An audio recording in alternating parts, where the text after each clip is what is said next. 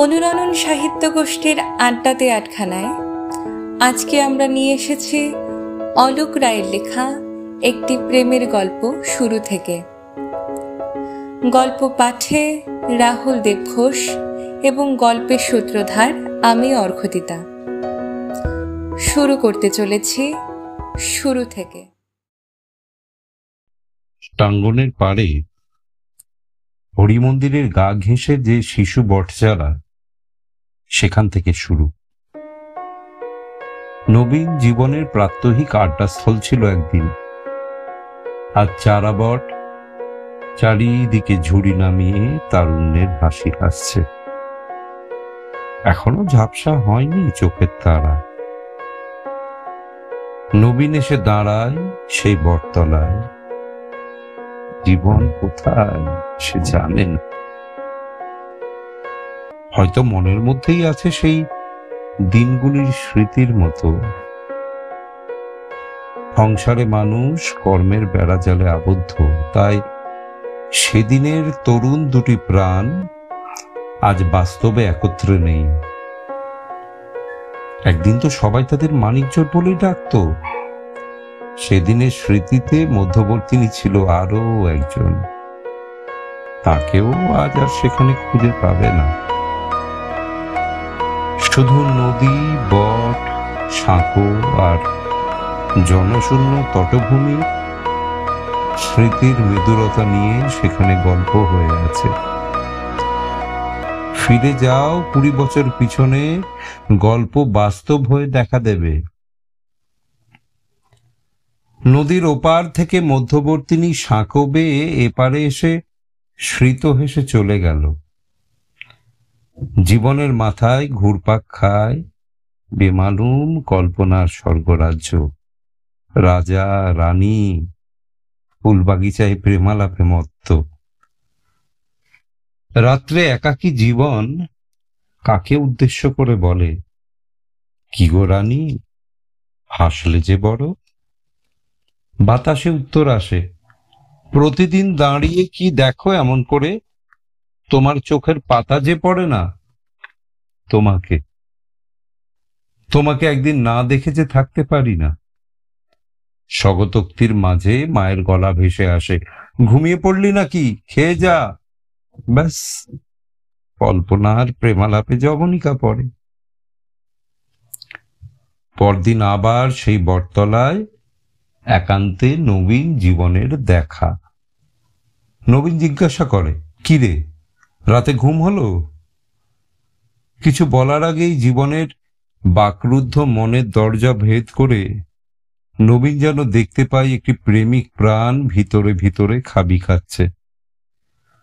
নবীনের মুখে মুচকি হাসি এসে মিলিয়ে যায়, বলে, এসব ছাড় হবে না। কেন? এতক্ষণে আত্মনিমগ্ন জীবন জেগে ওঠে যেন কোনো এক অজানা আশঙ্কায়। ওরা ভিনজাত মানে বৈরাগী গোসায় আর তোরা, তাতে কি? মানুষ তো সবাই জীবন সাফাই দেয়। নবীন বলেন, তবুও ওরা মেনে নেবে না। শূন্য বটতলায় দাঁড়িয়ে জীবন দীর্ঘ নিঃশ্বাস ফেলে। অনেক দিন ধরে প্রাণের সঙ্গে প্রাণের মনের সঙ্গে মনের মেলবন্ধন হয়েছিল কি? জীবন জানে না। চোখে চোখে কথা নয় গো বন্ধু। কিন্তু এর বাইরে তো কিছুই হয়নি। যেদিন নবীন নামক ভগ্নদূতের কাছে তার বিয়ে পাকা হওয়ার খবর গেল, জীবনের চাতক চোখে বৃষ্টি নামল। নবীনের সামনে সে কাঁদতে পারেনি। ছুটে চলে গিয়েছিল অন্ধকার নদীর চরে, যেখানে জ্যোৎস্না স্নাত নদী বক্ষে। মৃদু বাতাসে আলতো ঢেউয়ে জেলে ডিঙিগুলি মৃদু মৃদু দুলছিল সেখানে। কান্নায় বুক ভেসে গিয়েছিল সেদিন। মনে হয়েছিল, বাল্যকালের প্রেমে বুঝিবা কোনো অভিসম্পাত আছে। তারপর ফিরে এসেছিল। মনে মনে ভেবেছিল, আমার তো চাকরি নেই, ওখানেও সুখেই থাকবে। জীবন রথের চাকা সর্বদাই ঘর ঘর গড়িয়ে চলে। আজ কুড়ি বছর পর একাকী বটতলায় দাঁড়িয়ে জীবনের মনে পড়ে যায় মধ্যবর্তিনীর মুখশ্রী। শ্যামলিমা তরুণীর লালিত্যময় মুখশ্রী। নবীনের কাছ থেকে পাওয়া সেই ফটোগ্রাফের আদল। শতরঞ্চির উপরে তুলসী মঞ্জরির পাশে উপবিষ্ঠা পরমেশ্বরী। ডানাকাঠা পড়ি নয়, মৃন্ময়ী মূর্তি। অক্ষয় লাবণ্যময়ী স্মৃতহাস্যা তরুণী, কেমন আছে? জানে না জীবন। আর কখনোই দেখা হয়নি। সাফল্যের সিঁড়ি চড়ে কি এমন করেই হারিয়ে যায় মানুষ? সময়ের ঘূর্ণাবর্তে জীবনের আয়ু হয়ে যায়। মনের চপল হরিণ বনের পথে পথ হারায়। তারপর একদিন নিজের বাসা খুঁজে পায়।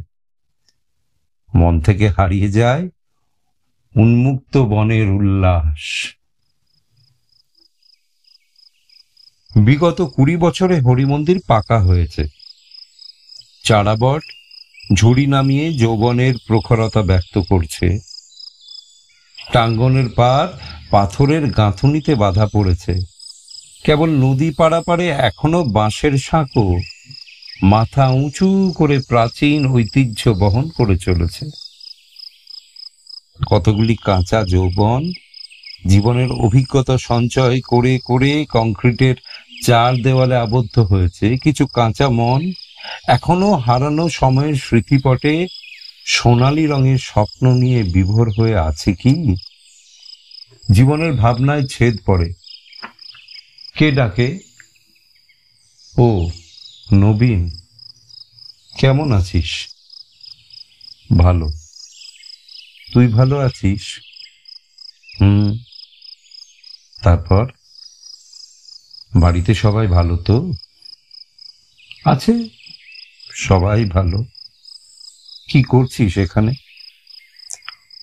অতীতের কিছু নুড়ি পাথর খুঁজে বেড়াচ্ছি। এখনও মনে আছে? সব কি ভুলে যাওয়া যায়? দুই বন্ধু অতীতের স্রোতে গা ভাসায়।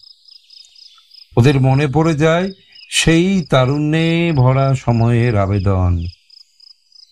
জীবন গড়িয়ে গেছে কুড়ি বছরের পারে, কিন্তু মনের সবুজে এখনও সোনালি পাক ধরেনি। কত কথা অতীতের, কত মধুর স্মৃতি, কত পাওয়া না পাওয়ার হিসেব কিছুতেই মেলে না। পাটিগণিতের ঐকিক নিয়ম নয় যে জীবনের হিসেব। কোনো দিন মেলেনি। কোনোদিন মিলবেও না। মাঝে শুধু নিয়মের নামা বলি কর্দমাক্ত সরু আলপথ, আনমনা হলেই বিপদ। দুজনের অতিথিচারণে সন্ধ্যা নেমে আসে। পাখির কলতানি সম্বিত ফিরে পায় দুজনে। তারপর নবীন বলে, যাই সন্ধ্যা হয়ে গেল। জীবনও চলে যায় নিজের পথে। আজ আর কারও জন্য অপেক্ষা নয়।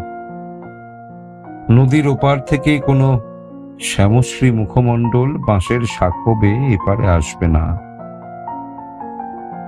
সংসারের বেড়াজাল ডাকছে, পাকে পাকে বাঁধবে বলে এই বাঁধা পড়ার আনন্দে দুই বন্ধু বাড়ি ফিরে যায়। জীবনের বাইকের গতি ক্রমে বৃদ্ধি পায়। যে তার মনের কথা কোনোদিন জানতেই পারেনি, তার জন্য এত কি ভেবে চলেছে সে? চোখে ভেসে ওঠে রেলের কোয়ার্টার। শুভ্র শ্বেত বসনে গলায় আঁচল জড়িয়ে তুলসীর মুড়ে ওই প্রদীপ জ্বালায় খেয়ে কুড়ি বছরের তরুণ শ্যামশ্রী মুখ পূর্ণ নারীত্বের আবরণে উদ্ভাসিত। ম্লান বিষাদ সেখানে বাসা বাঁধেনি। ললাটের সিঁদুর, ঔজ্জ্বল্যে মধ্যাহ্নের রক্তরঙা সৌরদীপ্তির মতোই ভাষ্য ঘরেতে এলো না সে তো, মনে তার নিত্য যাওয়া আসা। কালকে চারাবট আজকে ফলবতী।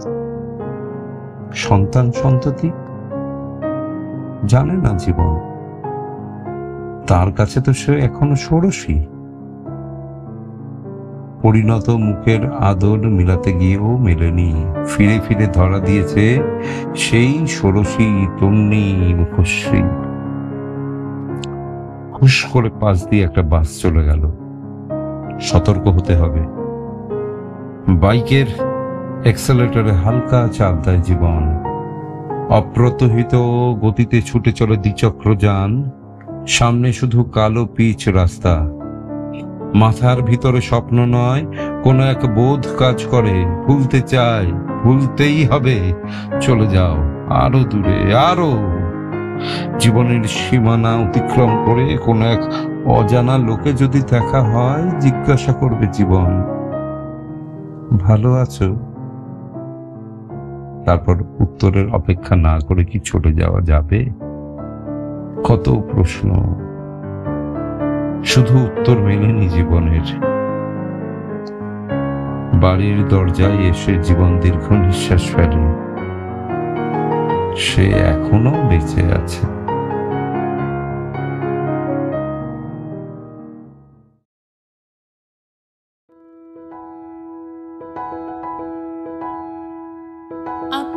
শুনছিলেন অলোক রায়ের লেখা প্রেমের গল্প শুরু থেকে।